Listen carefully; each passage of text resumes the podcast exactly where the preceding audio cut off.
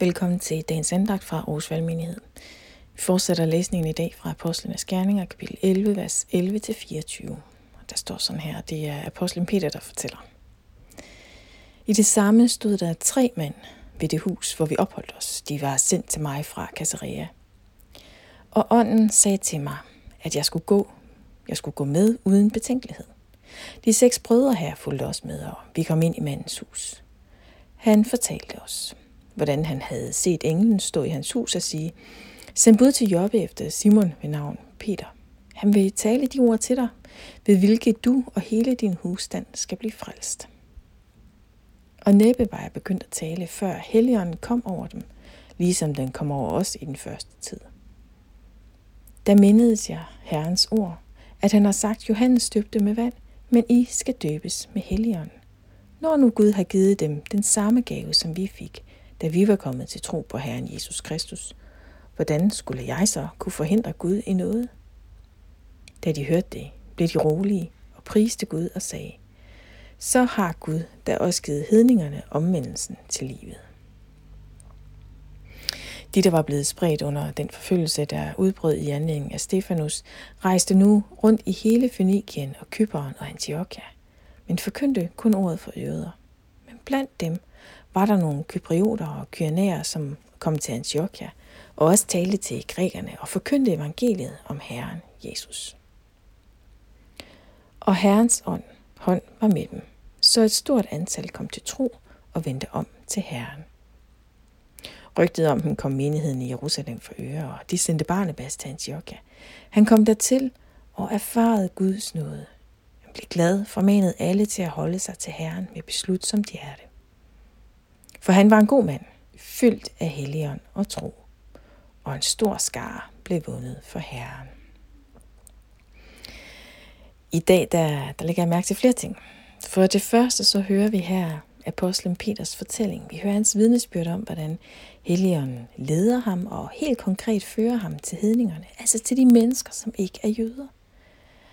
Og Peter selv var virkelig udfordret af dette, det kan vi læse i Ja, i de vers, der ligger forud for dagens tekst her.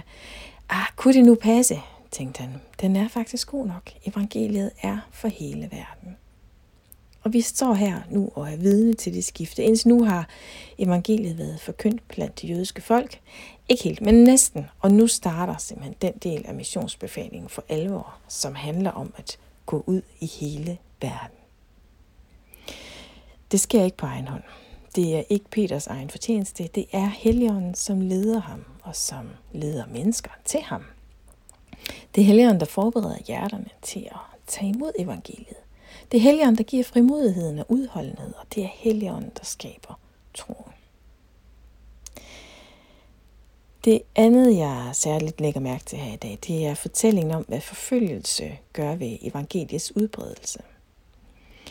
For da forfølgelsen af de kristne startede, da den gode mand Stefanus blev slået ihjel for sin tro i Jerusalem, der spredtes de kristne, fordi en forfølgelse startede.